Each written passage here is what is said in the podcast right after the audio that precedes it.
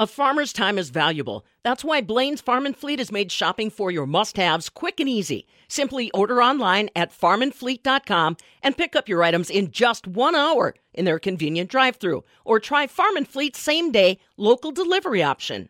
The Wisconsin State Fair is coming up in just over a week and it's got me wondering why is the state fair in Milwaukee? What is Milwaukee's connection to agriculture? And for all things past and present, Julia Griffith is on the line with me today. She is from Historic Milwaukee Inc. It's a nonprofit dedicated to preserving and educating the public about history and architecture, and they do this through public education programming. They're actually housed in the Grain Exchange. So, Julia, to start off, I need you to bust a myth for me. Coming into this interview, I thought Cream City had to do with milk. And you said some other people think it has to do with beer, but that's not it at all, is it? Yeah, unfortunately, it is not related to any liquid at all. It actually has to do with the color of the brick that is made from our native clay soil in Milwaukee. So, um, most brick that you see on a building that's red, that's all the iron content. But clay from the Menomonee Valley, which is specifically where bricks from Milwaukee were made. It has a high content of calcium and magnesium, which cancels out the iron and produces a sort of yellow, soft yellow cream color, and that is where it came from. So at first, when they made the bricks, they were really unhappy. They were like, "Why aren't they red?" Um, and ultimately realized that it was kind of a special thing that they could make here that you couldn't get everywhere else even though it has nothing to do with dairy or beer, uh, that's still a, a, pretty cool story. And now we know. Yeah. Milwaukee is this urban, it's the largest city in Wisconsin. It's super mm-hmm. urban, but it's also the host of our Wisconsin State Fair. Yeah, so um, Milwaukee was actually selected to be kind of a city in general because it's the deepest natural harbor on our side of Lake Michigan. And so it was the place where everything from the farmlands surrounding it came to then be exported and even a little further afield. Um, actually, there's a small window of time where um, boat shipping, as opposed to using trains and the railroads, uh, make Milwaukee the largest exportation point of grain in the world from a it's kind of like 1875 to 1881.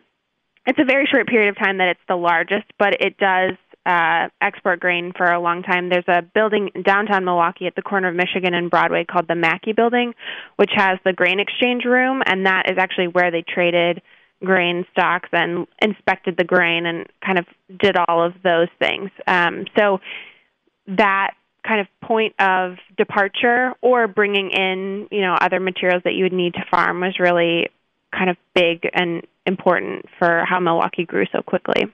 Yeah, I'm thinking like yeah, our commodities, um, mm-hmm. exports mm-hmm. and imports, and also machinery. I mean, Milwaukee was yep. a hub for that, and is it still? Yeah, in some ways, it, there are obviously some of the large companies and consolidations and things. Not all of the large. Uh, Milwaukee was the machine shop of the world.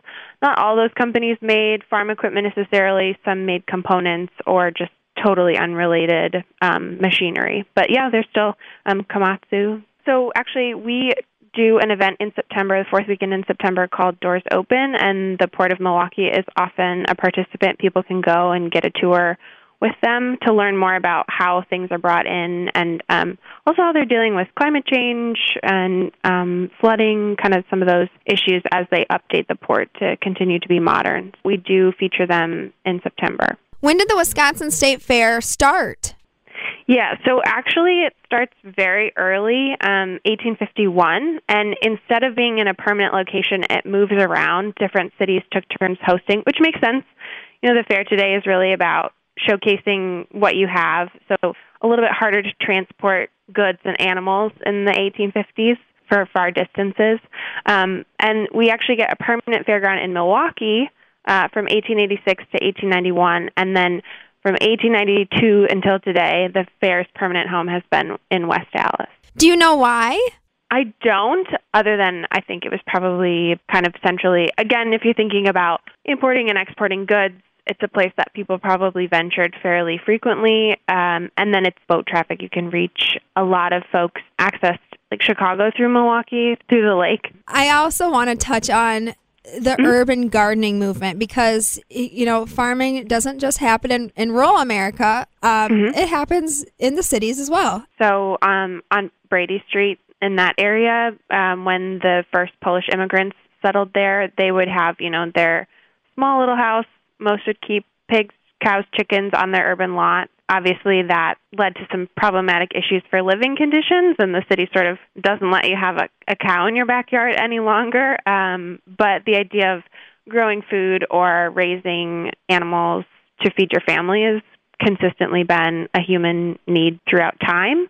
Uh, today, we see that in places like Alice's Garden, which is a site again that we host for Doors Open. There, they talk to the public about what they grow, um, how they employ people. Victory Garden Initiative is another organization that we've featured on Doors Open, um, and I think the pandemic definitely has encouraged people to be in their in their yard space and and transform that into something that can yield um, good hearty food for their family. When we think of Milwaukee, we don't usually think of agriculture, but maybe we should keep that in mind. Yeah, and I think too, uh, if you're looking to have people come and appreciate and wanting to purchase your goods, you're going to go to the largest population areas. And then when you factor in, like, where can you find a big flat space that's easily turned into a fairground or a farm display area, you're sort of bringing the the farm to your moneyed buying base of people who are going to say, yeah, I want oh, I had so and so's produce, or, you know, I saw that, that looked great, we should import that. The other thing, too, is that in the third ward, when particularly in the late 1800s, they have a lot of gro- like wholesale grocery businesses are in Milwaukee. A lot of the what are now condos are old warehouses and they would have brought in all kinds of you know dry goods and um, some of the first frozen meals in that we see in Wisconsin and early grocery chains that we now know you know we see every day on the shelves come through the third ward so I'm sure that had a big part of it as well. Are you going to go to the Wisconsin State Fair? I didn't grow up in Milwaukee, so I didn't grow up going every year, but I enjoy it very much. I like the big slide. Yeah, well, we hope to see you there. The Midwest Farm Report will be there eating food. Maybe we'll take a ride on the big slide. That was Julia Griffith of Historic Milwaukee Inc. And for the Midwest Farm Report, I'm Stephanie Hoff.